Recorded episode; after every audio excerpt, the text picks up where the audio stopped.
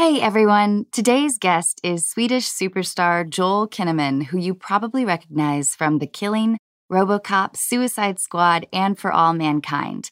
You'll get to hear Joel describe how a marriage proposal can lead to incarceration, what it's like to work at McDonald's, and how to respond when your date asks how many people you've slept with. Later in the episode, April and I talk with a listener who faces the tough choice of staying with his partner in a small town or chasing his dreams in a big city. If you have a question and would like some unqualified and qualified advice, please look for the link at unqualified.com. All right, here he is, Joel Kinnaman.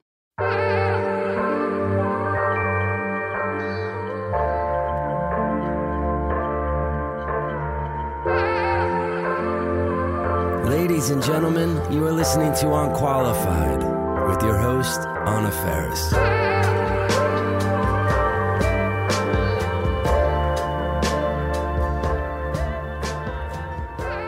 I just trained, so I'm like drenched in sweat. What did you do? Do you mind my asking workout talk? I just had my friend over and we were uh, wrestling in my garage. I trained uh, this martial art called Brazilian Jiu Jitsu. You basically just try to choke each other and break each other's arms. And when someone is in a position to do that, then you the other person gives up and then you start over. Are you a fair loser, just in general? Yeah, I think I am. Are you a good apologizer in general? Yeah, I am. I don't mind apologizing, actually. I don't mind it at all. If it can end a fight, I'm very happy to. I think I learned from my mom. She was very good at those kind of things, instilling those sort of morals of not having an ego in uh, resoluting fights. Okay, so Joel, will you tell us about pectus excavatum? So pectus excavatum is this skeletal deformity. I think it's a deformity that happens in one in 200 to some degree. And they grade this to a one to 10. And I had like a seven and a half to eight in severity. So it was pretty severe.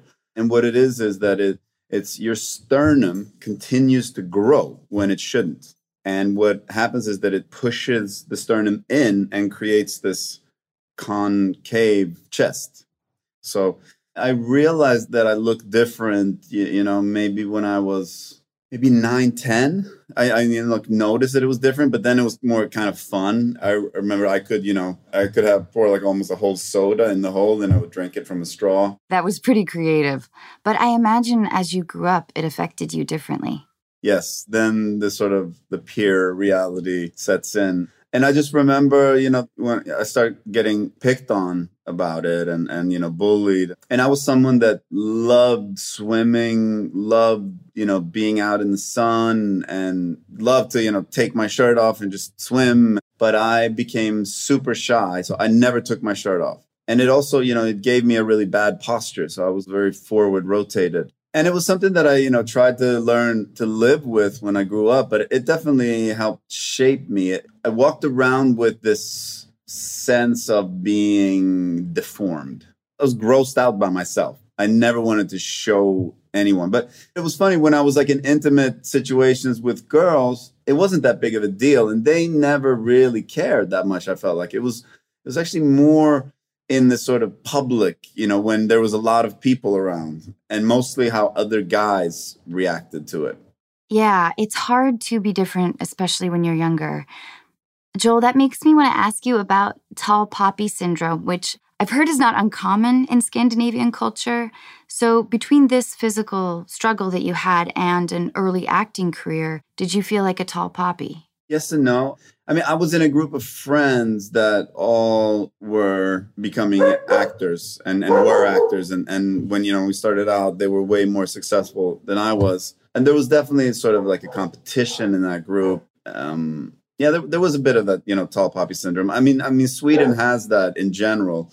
We call it the Jante law. It's basically the same thing as tall poppy syndrome. It's, you know, don't try to be so special. But um, I don't know. I never really felt diminished by that. I think I was more diminished by being in a group of friends where I didn't realize that they were in competition with me in a way that I, I wasn't in competition with them. And I didn't realize that they were sort of undercutting me and trying to make me insecure as you know, I felt like I was on their team, but I don't think that they necessarily were on my team.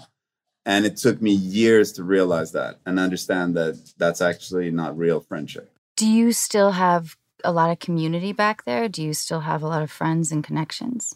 I had this phase in my life where I really cut out a big chunk of my friends. I just I had too many people in my life and I was spreading my energy really thin and I was spreading the energy on people that weren't really giving back to me in the same way. And and then I, I got really hurt a couple of times by some people that I thought were very close friends. And I just had this reckoning and I, I took a look at every single friendship that I had and decided to just focus on the people that I deemed that were my real friends. So instead of having, you know, like 15, 20 friends, I decided, no, I'm going to focus on these four relationships and I'm going to give all my energy to these people.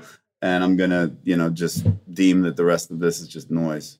And my life like gets so much better after that. It was a huge improvement for me. Do you mind my asking when that was? Maybe eight, nine years ago. You had a flourishing career in Hollywood at that time. Yeah, yeah, I was doing good. Okay, do you have a favorite movie that you could watch over and over? I mean, I have several, yes, but it varies. I don't have like that one movie. It's like I just got re obsessed with a movie that was my favorite movie a few years ago, The Prophet. Just so genius. It's this French movie. It came out, I think, 2010 or 2011. It's a prison movie by Jacques Audiard who arguably one of the best three directors in the world, in my opinion. He's an amazing director. Uh, this is his like masterpiece, his like magnum opus.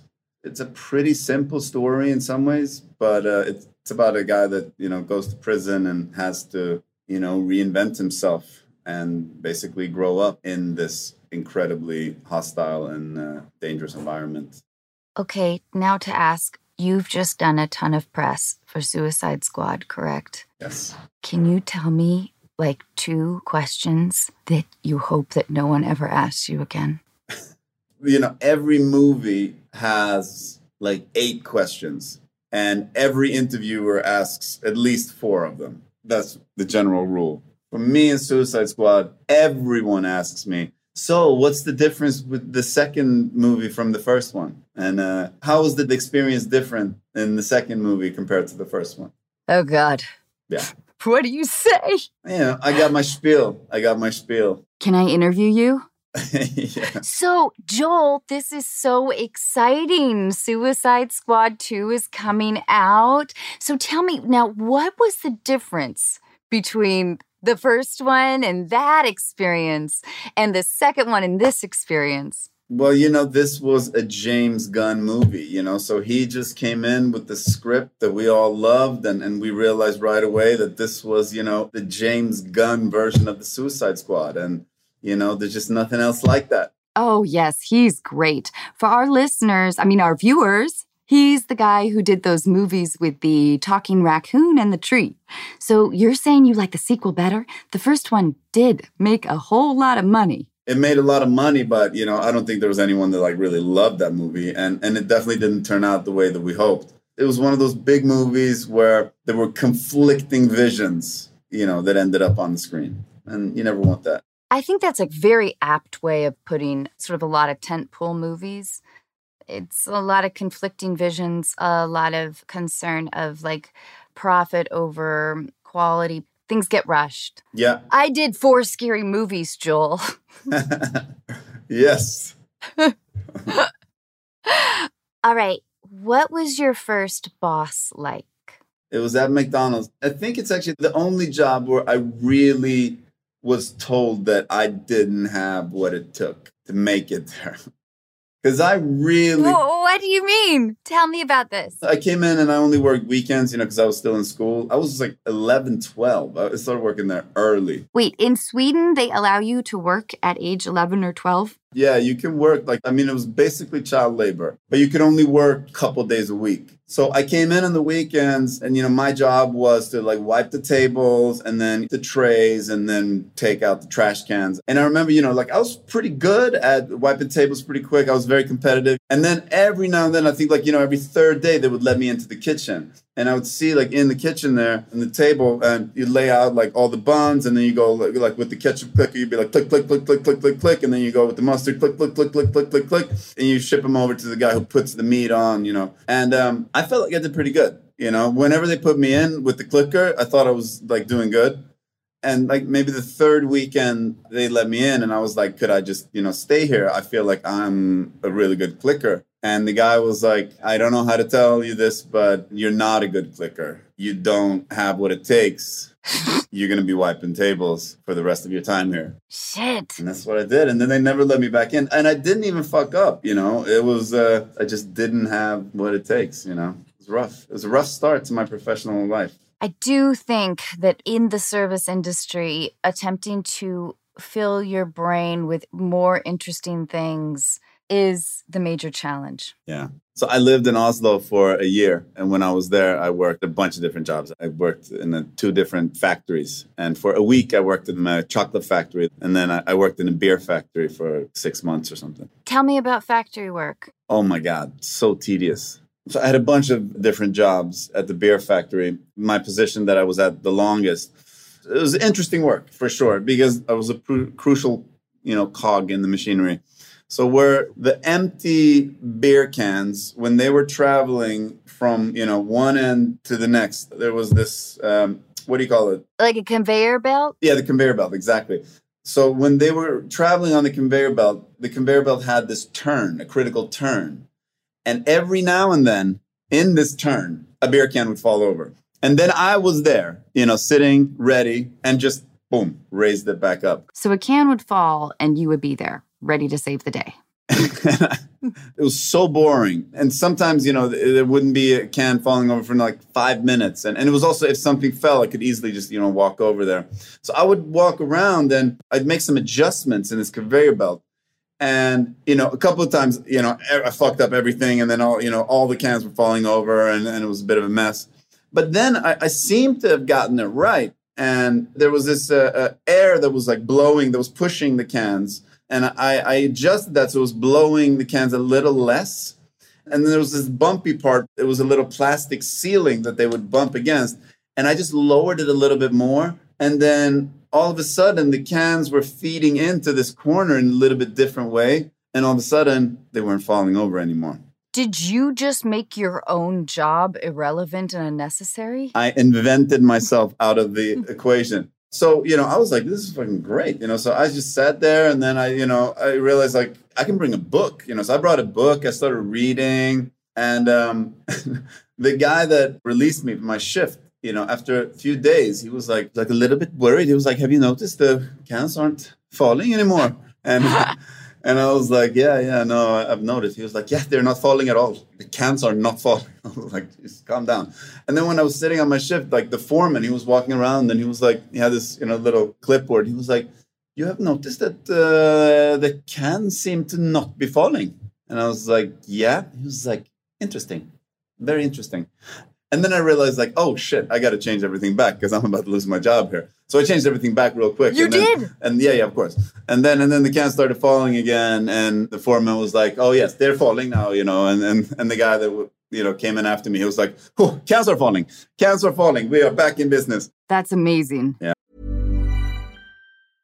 Ready to pop the question? The jewelers at BlueNile.com have got sparkle down to a science with beautiful lab-grown diamonds worthy of your most brilliant moments. Their lab grown diamonds are independently graded and guaranteed identical to natural diamonds, and they're ready to ship to your door. Go to Bluenile.com and use promo code LISTEN to get $50 off your purchase of $500 or more. That's code LISTEN at Bluenile.com for $50 off. Bluenile.com code LISTEN.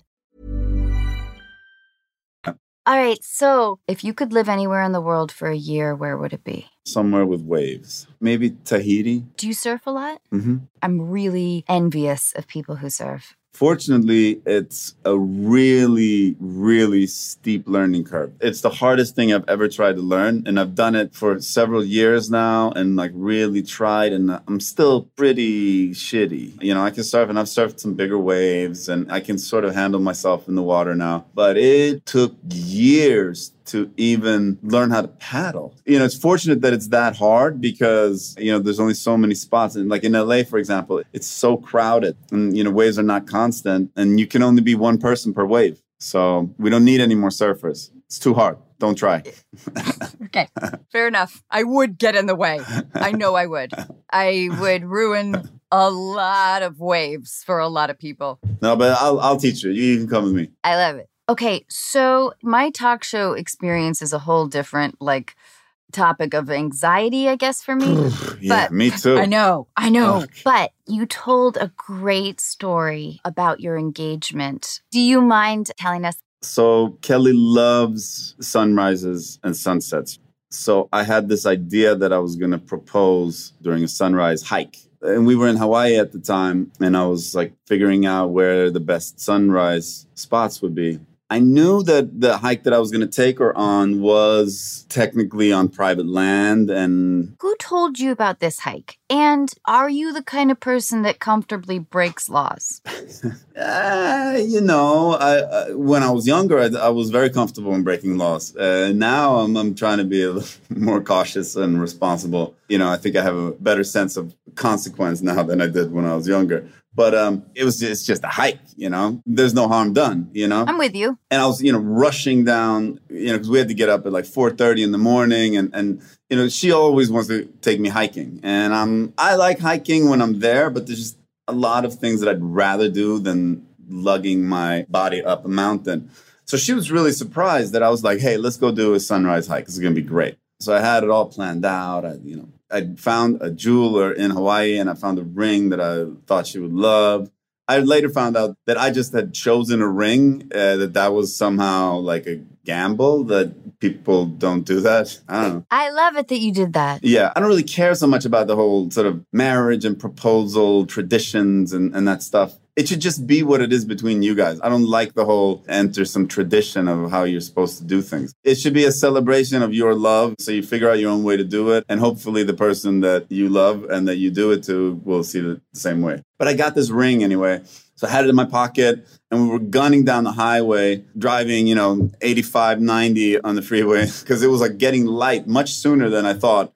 So I was really stressed. I was like, come on, we gotta, you know, we gotta get there. We gotta get to the sunrise. And Kelly was like really looking at me strangely. She was like, never gets this excited about a hike ever. And it's like, what the fuck is going on? And then, you know, because I was so stressed, I got us on the wrong track. So now we were like going through these like thorny bushes and I was getting cut. And I was like, hurry up. Like we need to get to the path. and, then, and then I'm like, fuck, we're on the wrong spot. We're in the wrong trail. We ah. gotta, we gotta go back. And then we doubled back, and she was like, "Joel, what is going on?" I was like, "I'll tell you later, but it's important that we get there." And, and then finally, you know, we came to the right spot. I just felt immediately like I just got like super calm, and I was like, "This is the spot." And then I told her like, you know, let's let's sit here and like meditate in the sunrise. And then she was like, "Okay, never asked me to meditate before. This was my plan." So first, I you know, I took a little beat and like. Then I got the ring out and, uh, you know, did the whole deed, got down on my knee, and then she opened her eyes, and, and then I proposed. Her. And we had a beautiful time up there. We FaceTimed our parents, and uh, and then we, we hiked down, and, and right when we were to get to the car, there was a cop waiting for us. There were two cops, actually. And they were like, uh, sir, will you come with us? Uh, you, you know you're trespassing, right? And there were signs everywhere, you know, like... Said, you know, course there were. trespassing. Uh, you know, this is a felony, yada yada. It's a hike that a Swedish actor found out about. And then it kind of dawned on me that maybe a second degree trespassing would not be great for Kelly to have in her green card application. Shit, I didn't even think about that element. Me neither, you know. Poor Kelly, I'm always like, trust me. Is this a situation where you were hoping perhaps they would recognize you? Or are you at a place where that stuff doesn't occur to you? No, I, I don't. I don't ever like. I've gotten out of situations like I've gotten out of a couple of speeding tickets. Yeah, shit, Joel, you drive fast. yeah, I do. I like I like driving fast. Anyway, so we came down there and I was like, "Sir, um, look, I know that we made a mistake here, and you know I'm really sorry, but I just want to let you know that the reason I went up here was so we could be alone and I could propose." And the guy goes, "Look, I appreciate the sentimental bullshit." But that's out of my hands. I was like, okay. And then he walked over to his colleague and he was like, apparently they proposed. And the other guy was like, really? I was like, yeah. I'm look, sir, I'm I promise you, like, we'll never do this again. You know, obviously it was a one-time thing. I'm really sorry. You know, please could you just let us off the hook for this time? And he was like, You have any pictures? I was like, Sure. sure you have any pictures? yeah. So he wanted to make sure that my story was true. Well, first of all, your fiance is like jaw droppingly stunning. Yeah, she's all right. Maybe they were like resentful. yeah. Would you mind my asking how you and Kelly met? Yeah, so we we linked up and and got contact online sort of and we started texting and I think we were like texting each other for a good year before we met. Really? Yeah. Are you good at text communication, would you say? When I go back and look at that communication, it's pretty cringy. Because it's distant or personal? I'm just trying too hard, you know? Oh, I think that's really sweet. I don't know if you'd think that if you read it, you would be like, uh. I don't know. I think it's really sweet. Like you were into it. That's really nice. Yeah. Then we uh, finally got her to uh, come on a dinner and Was it in Los Angeles? yeah. Were you immediately like, I'm so into this? Or did it take a minute? It took a minute to realize that this is important. You know, at first I was just kind of, you know, it, it was fun to meet someone. She was incredibly attractive and, and super sweet and smart and had a very different perspective on things. In what way? Do you mind my asking? You know, she's just a person that has lived on her own. You know, she's been a professional since she was 13. So she has a very sharp take on personalities and people. And this is not cynical at all, which I thought was remarkable. Has Kelly, have there been any particular changes that you've noticed in your lifestyle? Yeah. I mean, definitely there's a lot more like face creams and stuff in the house now. It's not like you're watching Real Housewives of Salt Lake City now. No. It's a fascinating show, Joel. Check it out sometime. The Real Housewives of, of Salt Lake City, that sounds like a great one. I could give you a lot. you know, we need to step up our guilty pleasure reality TV game. I feel like that is something that we are lacking in our relationship and we need to be better. It's easy to dismiss as frivolous and vapid, but Did you ever watch For the Love of Ray J? no. Is it good? I mean, that's like eight, nine years ago. It was great. That was really good television. It was basically like The Bachelor, but it was Ray J, and he was also the producer of the show. And it was just a bunch of girls that were supposed to like try to hook up with him, and then he would hook up with all of them. It was about, you know, for Ray J to find love. And he didn't. He didn't find love, you know, but he, but it was great television. I have some great recommendations for you. Give them to me. I love Below Deck Mediterranean. Check that out. Below Deck Mediterranean. What is that shit? Yes, it follows a group of young people who work on chartered yachts. Mm. And it's good. It's fun television. There's some boat crashes. Everyone's sleeping with each other. Is it like kind of uh, like Love Island meets? No, there's no competition. It's simply following these employees. It's basically can they make it through the season? Ah, okay. It's good. It's escapist in the aesthetic sense as well because you're in the Mediterranean and on some yacht. Hmm. I think the fascination sort of runs along the line with we understand that this is not reality when we speak about reality television. And I think it's almost like uh, how much are we intrigued with pushing the boundaries of the surreal? I think about it a lot because I watch it a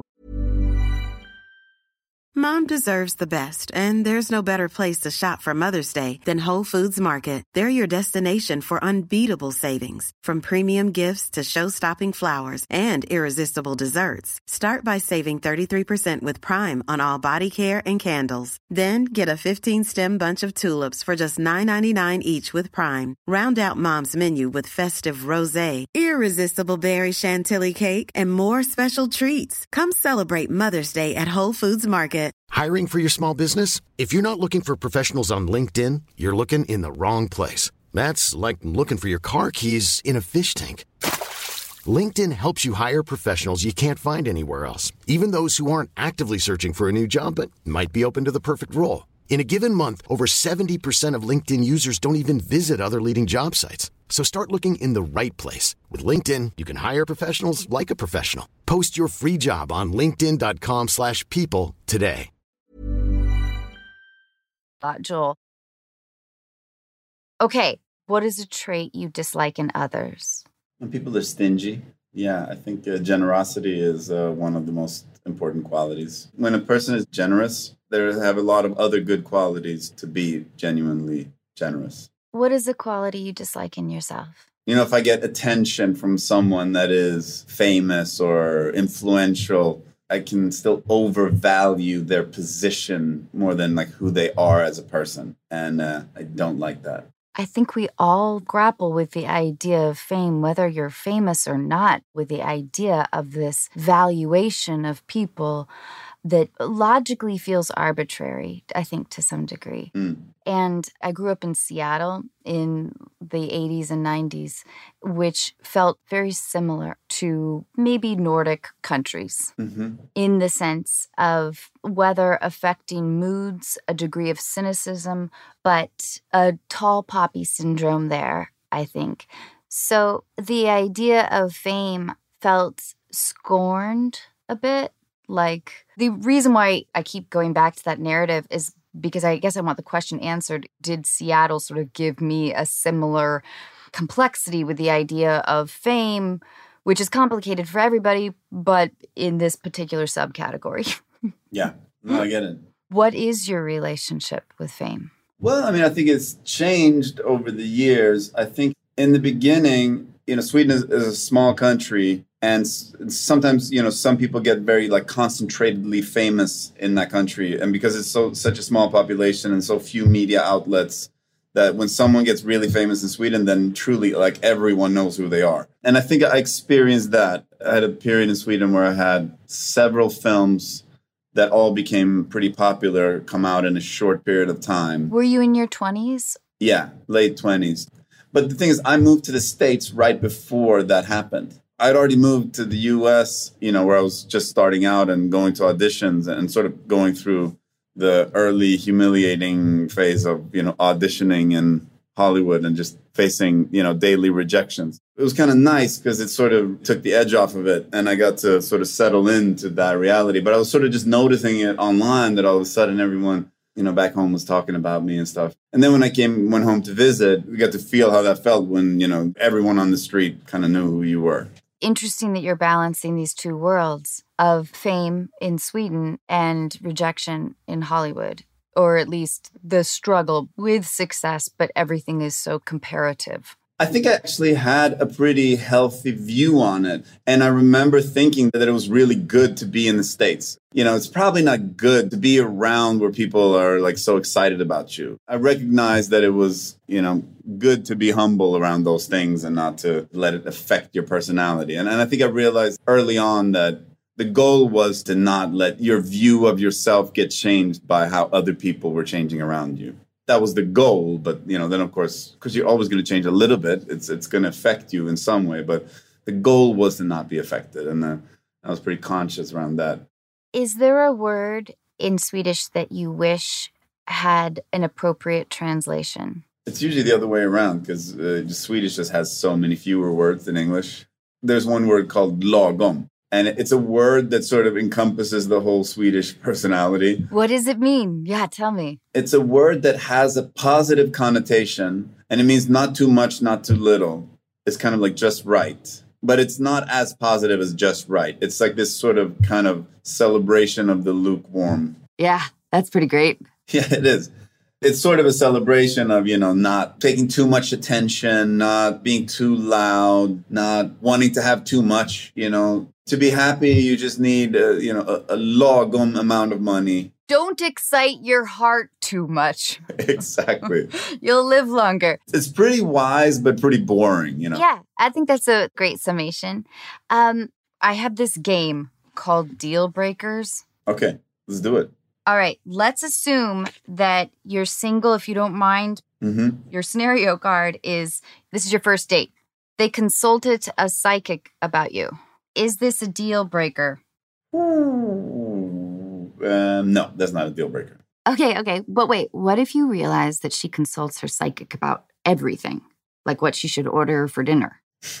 It depends if, if this is like something that she truly believes in, like this is her religion, it's a little much. Um, it would be the same kind of difficulty than to meet someone that is like deeply religious, where their whole life is guided by a religion. That's just so far away from the way that I view the world. So it might be hard to form a relationship with that big of a discrepancy in worldview. I'm so with you. That was an excellent answer, Joel. Okay, on your first date, they bribe the host at a restaurant for a good table.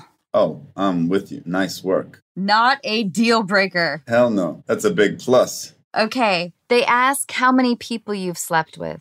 Yeah, that's okay. That's okay? That's okay. Yeah. I mean, on the first date, Yeah, how about on a podcast, Joel? Do you want to tell me how many people you slept with? no. um, You don't know this person. I mean, I would laugh it off. I would take it as a joke. But if she was like, no, I need to know this before I can have another conversation, then it would be a short night. Okay, well, let's role play for just a second, hmm just to challenge you on this. hmm We're on a date. Okay, so I just like, I just want to kind of get this out of the way, but um, how many people have you slept with? You know, I, I need to know you a little bit better before I feel comfortable telling you that. Why? Because that's uh, very intimate and I don't know you. And you might Yeah. be a fucking psycho going to tell. Joel, we've been texting for so long. No, you know I'm not a psycho. I just need to know how many people. I just did. but your voice definitely sounds psycho. no, I can't help it. We've been texting. Yeah, you know I'm not a psycho, Joel. okay, here's an interesting one. They tell you they once worked at a strip club. yeah, I'm okay with that. All right. Would you ask what they did at the strip club? Oh yeah, I mean, did you dance, wait tables? No, janitor. Oh You would not believe how much toilet paper strippers can go through. no, I can imagine. Like they are Yeah. so messy. okay. Final one, they constantly name drop. Yeah, that would be a, a deal breaker. Is there a name that would impress you? I mean, sure, but but it's just if someone is in a conversation is trying to impress you with the people they know, then that signifies a kind of insecurity, but also and it indicates that it might be like a social climber and someone that's very impressed with fame, and it, it's just a lot of things that are built into that, which would make me um, it would be a turnoff. Yeah, I do feel like that is unattractive to most people. Yeah. They live in a yurt in Oregon. Oh, that's why. The eco footprint is eighty-six Right. 86% less. What is wrong? Why is my date voice the same horrible person? She name drops and she lives in a yurt. Yeah, she's super annoying. I know. Uh, I'm sorry.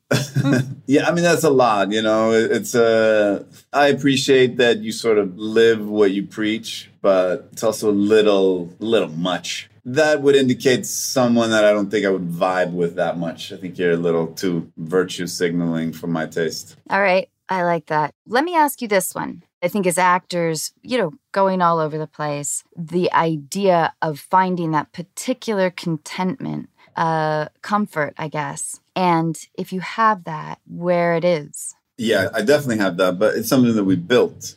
First, we built like a home for my parents. We got this like piece of really decrepit land, but on the ocean, um, a couple hours north of Stockholm, and it had these you know five shacks on it. And then we've just been building more houses, so we, it's basically become this little family village. And my parents live there full time now, How cool. it is insane. And, uh, like I've spent the um, same amount of money that would you know cost to buy like a three bedroom home in Venice. There's so many acres of woods and ocean. I mean, it's crazy. But the whole idea is, I realized that you know when I grew up, we had this little cottage in the forest that we would go to in the summer, and it was literally the size of this room, smaller actually. And my whole family would be there, like 20 people. Big family and it was great for half a day and then everyone wanted to kill everyone hmm.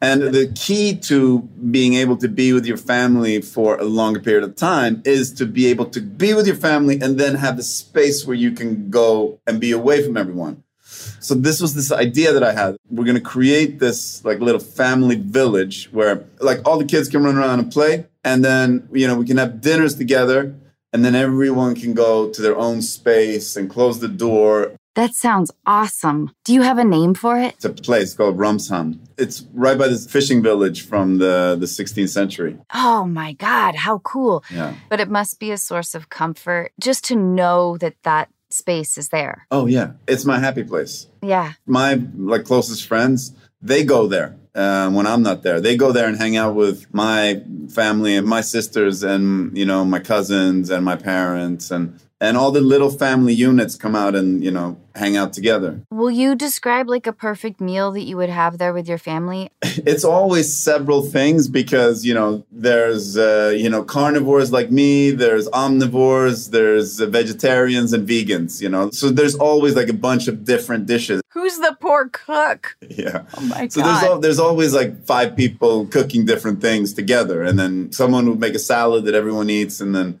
you add little things here and there and yeah it's a lot of cooking going on and like the sun doesn't set. No, it doesn't. It's crazy. Now I was there in June and it literally does not get dark and it gets dusky for a half an hour. And then like by one in the morning, you see that it's getting like significantly lighter, but it never gets dark. What does that do to you? I mean, can you just not fall asleep? Like how does it Yeah, I mean it's important to have like, you know, blackout curtains and stuff to get you sleep, but you definitely use more of the day. So you're very active. I wonder then it must be the opposite in the winter. Yes. Miseria. But there must be something kind of cool about that as well, right? it's really cozy and and creative people do a lot of good writing and music and you know because you're in your cave and um, i love being in sweden in the winter for a couple of weeks but the winter is long too. And a rough winter it feels like the winter is like five months. It feels really long. But you know there's real value to that too because in the spring in sweden and in scandinavia in general there's a physiological thing that happens to us that doesn't happen to like these sort of what do you call that in english? In swedish it's called like spring feelings but there's an expression in english too Do we? I don't know. I don't know if I could think of it. I mean, I grew up in Seattle, so we had 8 months of dreary rain. yeah i think you feel it there too in the in the pacific northwest when i was in vancouver which is you know the same Yeah. you would get the same thing and it's this you know when the sun comes out in you know in april may when when you really feel the spring you get euphoric and you can feel the whole society like waking up from winter and there is this sense of euphoria in the air that you don't get in other places i mean i will take the just general happiness of california uh, over the the two weeks of euphoria but it is special like i love it Yeah, I think I might be almost done. I loved it for 20 years. california Yeah. Yeah And I might be almost ready. There's so many that are ready to bounce. Where are you going? Back up to Washington, the San Juan Islands, which they're just below Vancouver. You know, there's like that whole cluster of islands. You know, that archipelago is really one of the wonders of the world. it's It's so beautiful. insane. It's the nature there is incredible. we just can't wait to get back up. I get it. Yeah. Joel, I can't thank you enough. It was so much fun. I so appreciate your time and sharing your life stories with us. Thank you again. Hey, it was a, it was a pleasure. Let's do it again sometime. I would love that. I would love that. Bye, Joel. Bye bye. Mom deserves the best, and there's no better place to shop for Mother's Day than Whole Foods Market. They're your destination for unbeatable savings, from premium gifts to show-stopping flowers and irresistible desserts. Start by saving 33% with Prime on all body care and candles. Then get a 15-stem bunch of tulips for just $9.99 each with Prime. Round out Mom's menu with festive rosé, irresistible berry chantilly cake, and more special treats. Come celebrate Mother's Day at Whole Foods Market. Hey, it's Danny Pellegrino from Everything Iconic. Ready to upgrade your style game without blowing your budget? Check out Quince. They've got all the good stuff shirts and polos, activewear, and fine leather goods, all at 50 to 80% less than other high end brands. And the best part? They're all about safe, ethical, and responsible manufacturing. Get that luxury vibe without the luxury price tag. Hit up quince.com slash upgrade for free shipping and 365 day returns on your next order. That's quince.com slash upgrade.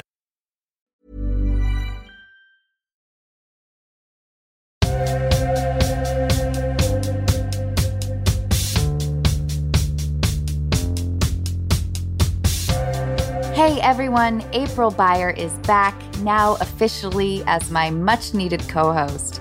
As you know from previous episodes, April brings great advice, insight, and years of experience. I am so thrilled to have her. Oh my gosh, I can't believe I'm actually seeing you right now. so tell us what's going on. Yes. Um, so basically, me and this guy have been seeing each other for a little over a month now. And um, it's really hard for me to meet guys that I'm compatible with, I guess. I grew up in a very small area, and he has been nothing but wonderful, to say the least. but um, I have had some small issues just with not being able to well, I've had some goals for myself for a little while now, and um, I feel like like I want to move away. And he's got his family all around here, so it, it's made it a little bit of a challenge, I guess, because he's been great, but he lives in a very, very, very small town, and as a gay person, like it's kind of hard to be like I grew up there and I'm ready to kind of like spread my wings and like be somewhere where I can feel more myself. And he's had that, like he's lived in the city before, but at this point, his mom has some health issues. So he's trying to really be there for her and take care of her. So I don't know. I'm just left in a really precarious situation. And he's got a son which his son, he lives with his mom the majority of the time. So he's kind of in the middle. In your letter, you write that your lease is about to be up. Yes, yes, at the end of this month. so there is a decision that has to be made, right? Yeah, well, and it kind of sucks already because I've like missed out on some places that I really would have liked. Like right now is a really big time for when you're moving especially in places that have colleges. So I missed out on a lot of the places that I would have already really liked to have moved because I'm kind of left in this bit of indecision. are you in a bigger city right now or are you in the small town that you grew up in or kind of in between? I'm kind of in between. Yeah. Um, I go to college where Melissa McCarthy went at SIU. Oh, yeah. yeah.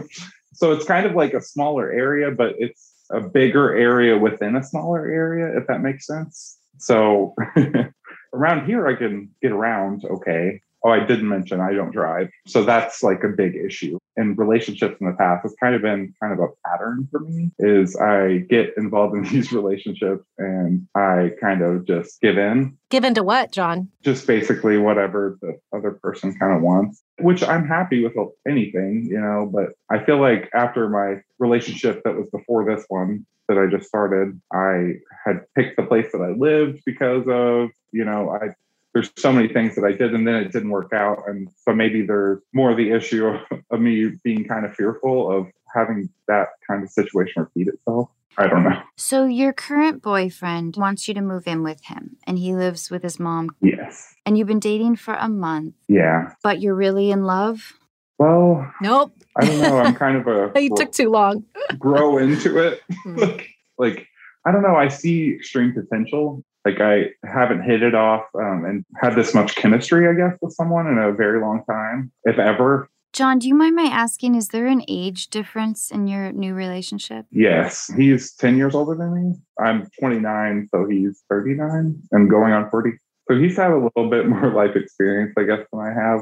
I'm kind of ready for that right portion of my life. You are? Okay. But you kind of also want the big city. Well, no, that's what I meant. I'm ready for Oh, I see. Yeah. He's ready for a little more home life. Yeah. And you're ready for a little more action. Pretty much. Yeah, his boyfriend went out and saw the world and yeah. moved around and Exactly. Has a kid and yeah. got to do life and so now he's taking care of a parent and so of course he wants you to move in with him and be where things are on schedule and whatnot because of his kid kid and his mom. Absolutely. But I'm sorry, I'm just hearing that you keep deferring to the people that you're in relationship with and you sort of mold into their life of what they want. And I want to know why you do that.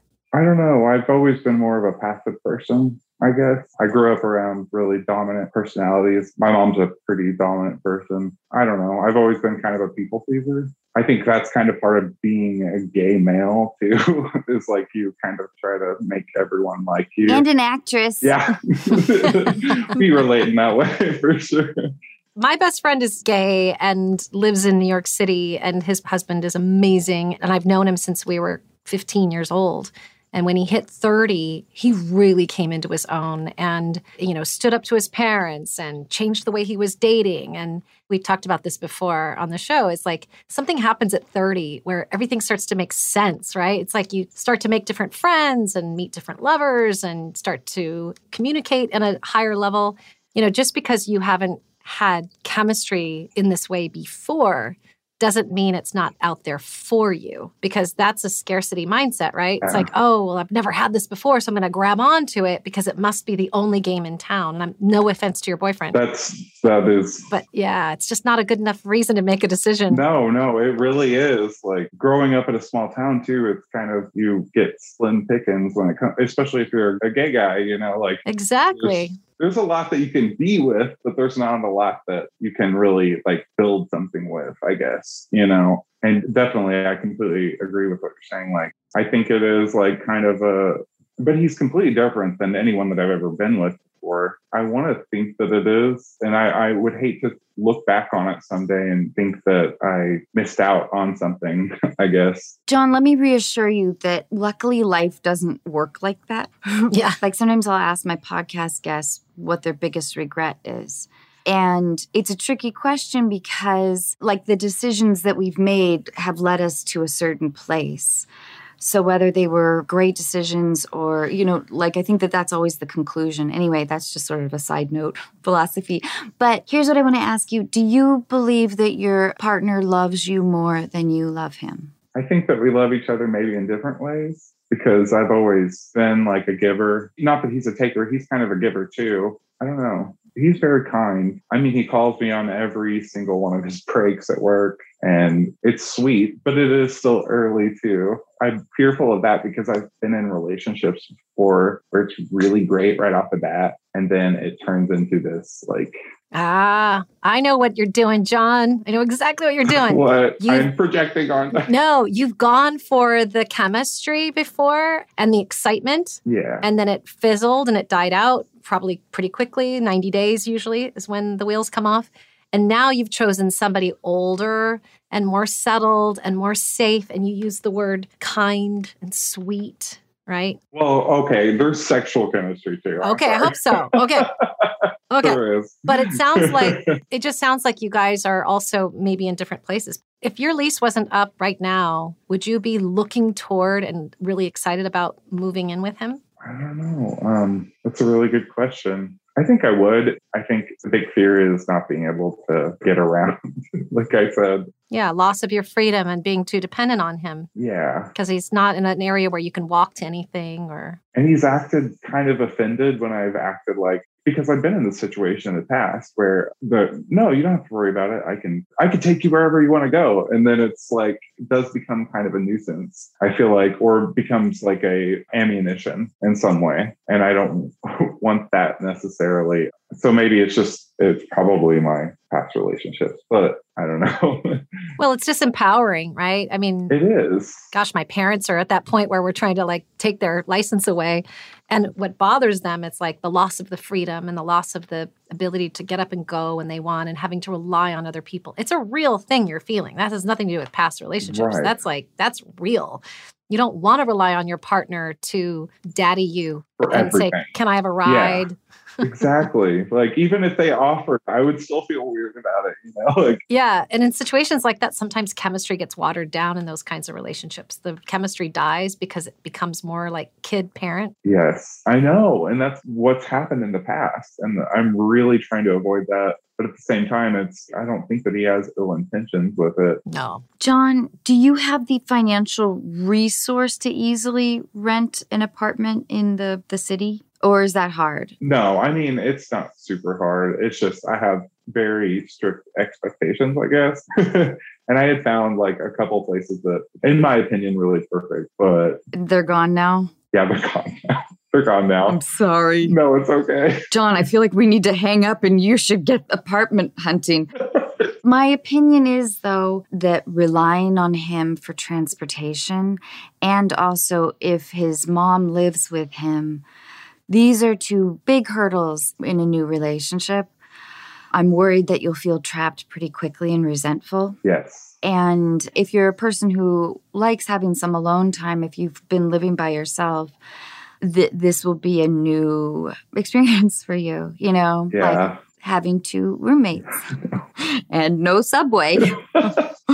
I know that's that's the thing. It's like there's no getaway. Real, I mean, so I don't know what the rush would be. It's really hard to like take any steps backwards if you need to slow things down. exactly. Because it sounds to me like you're not quite ready to do this. Yeah.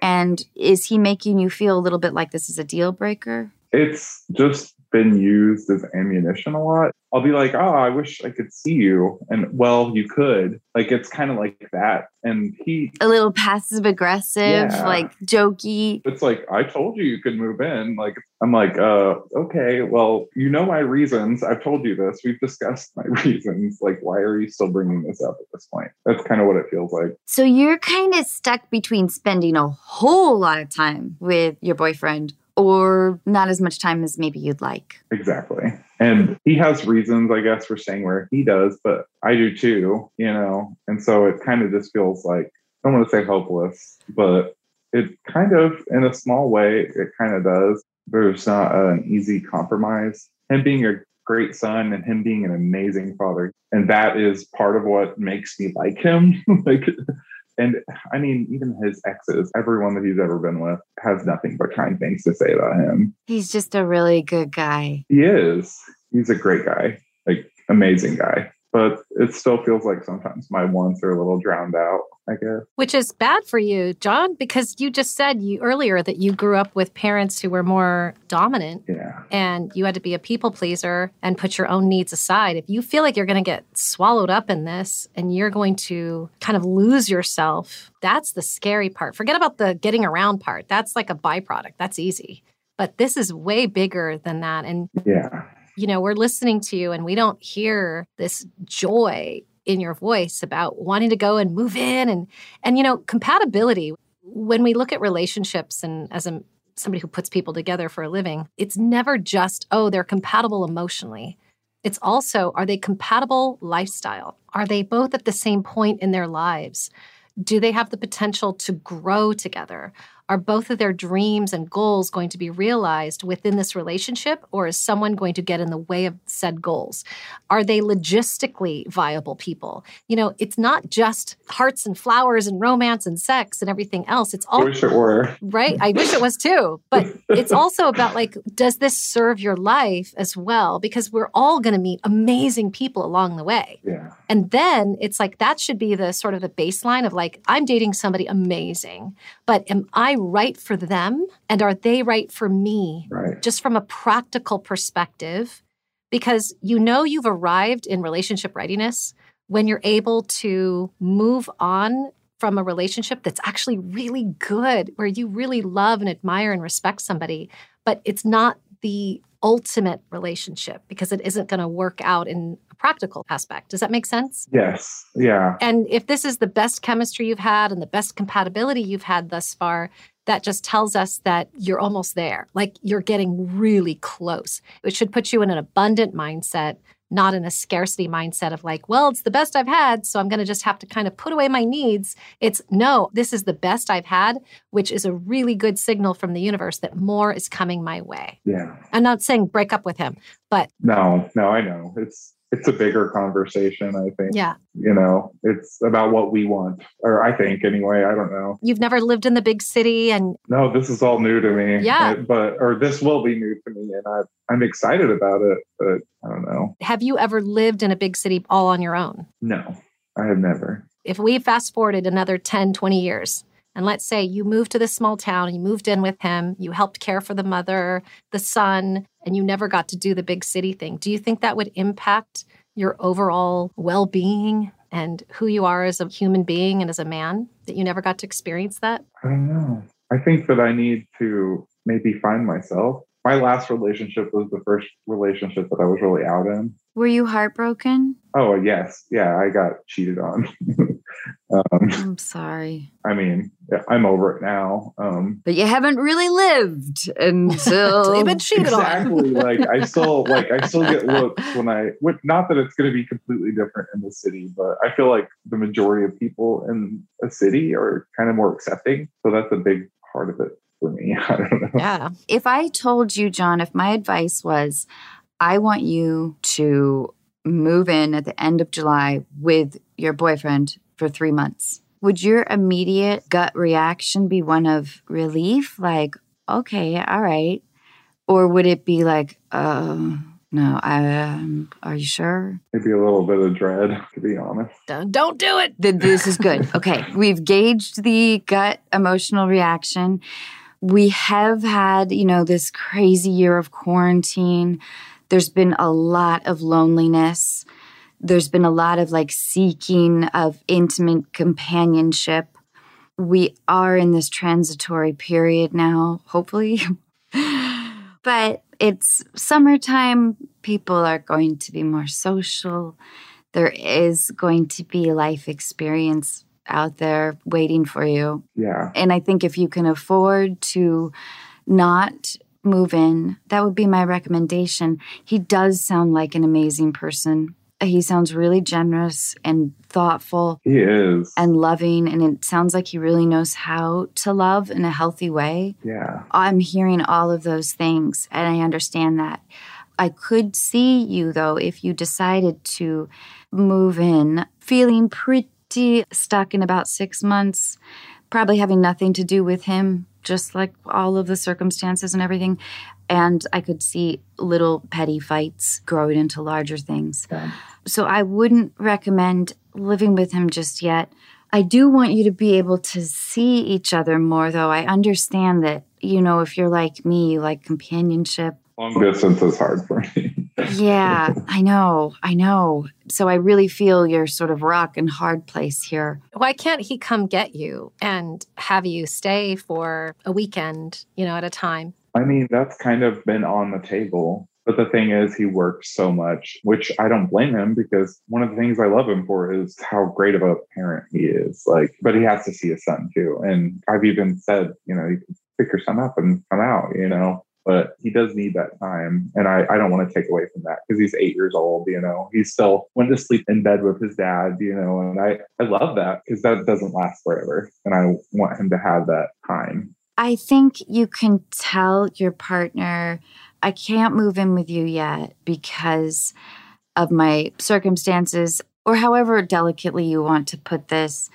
You know, and I think you can say that you want to do whatever you can to see each other as much as possible. Absolutely. And unfortunately, because of the circumstances, your boyfriend has to do a little more traveling. I wish I had a more practical, I wish I could. No, that's, I think that's great. Is this a relief, though, for us to kind of totally nudge you in the direction of big city? It absolutely is. I mean, I think that that's what I kind of needed to hear. Or I don't know. I that's what I want, and I want him too. But I'm so used to things kind of not working out, and then I I'm stuck in a lease somewhere else or whatever, and I then it's just kind of resentment, like April said. Well, it's resentment, John, because you didn't empower yourself with making bold decisions. So if you're stuck in a lease, if you're stuck in a relationship, if you're stuck in a town, those are choices because you didn't stand up and go, here's what I want. I know.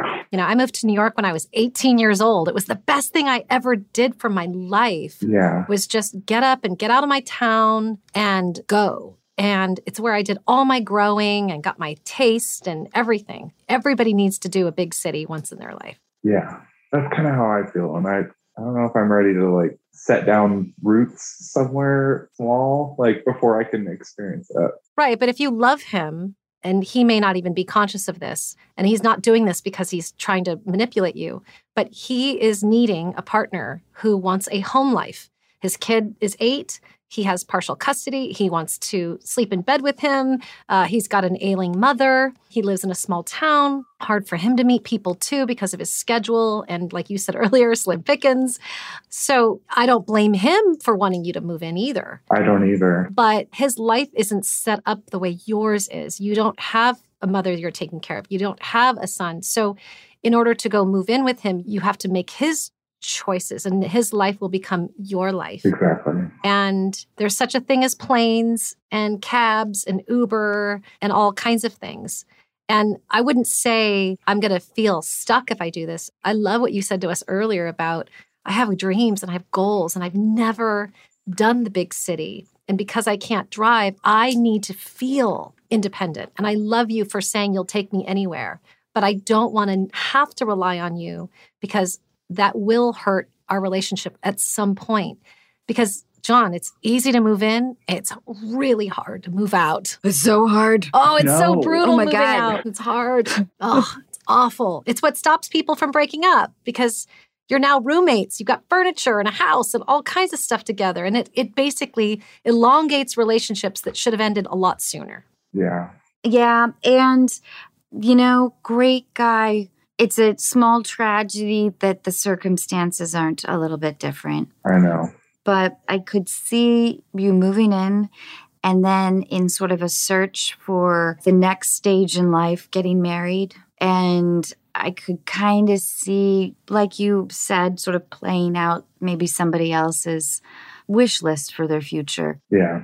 John, you got to reverse engineer this. Like earlier on, you said it's hard to find compatibility. You need to start writing down what is compatibility for you. Yeah. Who am I? What are my core needs? What are my deal breakers? What are my must haves? How do I want to feel in a relationship? And then what you do is you reverse engineer that. So if you say, I need to feel independent, then what kind of guy would you need to be with in order to feel very strong, to be able to have your opinions, to have your freedom, to be able to achieve your goals and your dreams? Yeah. Like, do it now. I'm actually going to look at apartments this weekend too. so- Oh, good. You didn't need us, John. well, no, I, I, no, but I want to let you off the hook with guilt, you know, because I I think that I see myself in you a little bit. Like I see the pleaser or trying to make a bad thing work for a long time. trying. Yeah. Really try. And this may not be a bad thing, but I could maybe see those elements in your personality. So you're not breaking his heart. Will he be hurt or does he already kind of it's still been something that's kind of up in the air. And I don't know. I was so excited when I went to go look at apartments, and all he could ever say about it was, "Well, you could move in." with I'm like, like I don't know. he's guilting you a little. Yeah. He is a little bit. Yeah. I don't want to see it as a manipulation because I don't think he's that kind of person. But I do think that it's No, he just wants you with him. exactly like I feel like there's like a difference when you move in with someone. You can tell him like these are special circumstances too, you know? They are. Yeah, they are. And he needs to understand that. I'm sure he realizes on some level that you will feel kind of stuck at his house in the middle of nowhere with his mom. Yeah. Well, I try to put it in perspective for him too. I'm like, how would you feel if I was like, hey, you want to move out here? And he couldn't drive, you know, like, I don't think that he would be happy with that either. And he kind of acts like he understands, but then it just kind of, Well, he's in more of a parental stage of life. He's 39, going on 40. He is a parent, and now he's parenting his mother. yeah. And in many ways, that's bleeding into your relationship. And I'm sorry, but a month is way too soon to live with somebody. I mean, seriously, give it like, Yeah. give it at least 90 to 120 days before you even think about Yeah. living and cohabitating because I don't care if there's a marriage license or not. Like we said earlier, it is hard to move your stuff out. Then what you do is you dissolve any opportunity for long lasting friendship. But first, you've probably gotten a couple of dogs. Yeah, exactly. Oh, I know. God, How many that was a relationships did I not want to leave because I'm like, well, what's going to happen to the dog? like, Or you grow an attachment to their dogs. yeah. You know, it's so funny, John, when I have couples getting together and they're deciding what they should do with their new relationship, I always check in like every 60, 90 days and I ask them, like, are you still inspired? Are you excited? Are things working? Whenever they start to feel a little complacent and kind of like, uh, and they're afraid to let go, I push them out the door because what happens is when they let go of that relationship that's good, but not the end all be all, they open themselves up to the next person and that next person is usually the right person that fits in all categories.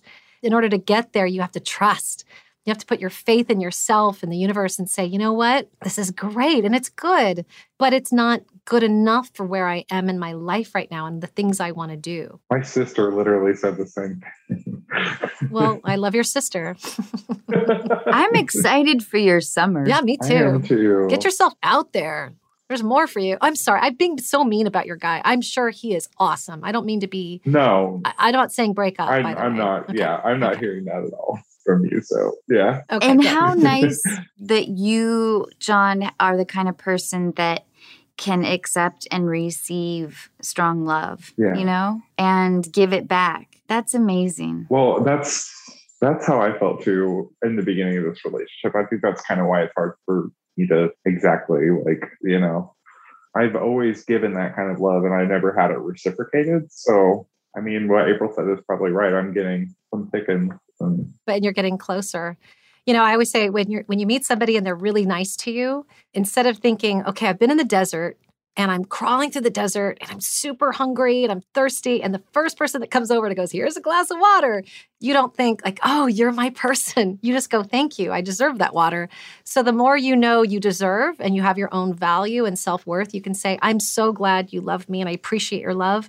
But of course, inside you have to be thinking, "Of course you love me. I'm lovable," it's right? true. it's not being in your ego as much as it is being in your absolute awareness of who you are and what you have to share with a partner. Yeah, you're right. And, you know, you don't need to make any decisions with your relationship. I'm going to try it and see what long term is for me. Yeah. It's been a challenge. Yeah. And I, I want you to experience your 30s the way you want to, you know? yeah, Yeah, you don't get those back, by the way. I know. They go real fast, the 30s. So live it. Oh, the 20s went like lightning. They sure do. imagine what the 30s are going to do. And I like the idea of you getting to know yourself in a bigger, more stimulating environment, you know? I feel like that's probably part of my um, kind of shyness. But I grew up in a really strictly religious family in a small town. Yeah. Oh, man. I know.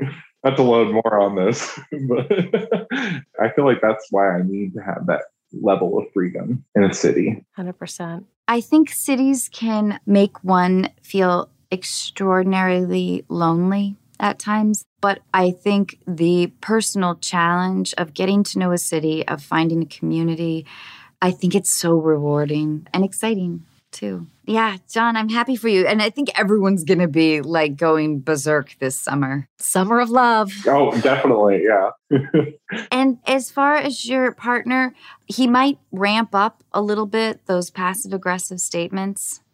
I would just keep an eye on that. I don't think they need to escalate into an argument. I don't think you really need to say too much back that's antagonistic in any way. yeah. But to me, I would just keep a little eye on it. I wouldn't want that to be a major character trait of his. Me either. I don't want that. I want openness and like, Yeah, as a general note in life, I just think that's a tough communication pattern to get into. And when we take really good care of ourselves and say to our partner, you know, it's not about you. This is something I need. I need my independence. I need to explore. I'm a decade younger than you are, and I will be a better partner if I do these things and I achieve these goals and I find my voice because I need this for me so that I can be better for you. yeah, And if the partner pushes back on that, then it's not love at all yeah, right? But you have to be able to articulate in that way for people to know how to treat you. yeah, you're absolutely right. I wish she had talked to me when I was 14. Wish she had talked to me like five years ago. I'm here now. My mom used to always tell me be selfish in love, and I never really understood what she meant. And I think it really kind of means what April is saying, you know, putting Your goals. putting yeah. your needs. Yeah, there will always be hurt feelings, sadly. Rejection is a gift. You know, I, right before I met my husband, I broke up with somebody who I had been with for about a year and a half who was lovely. One of the nicest guys I had ever met, incredibly supportive, adored me, respected me. But I wasn't feeling that deeper love. I wasn't being as nurturing as I know I know how to be.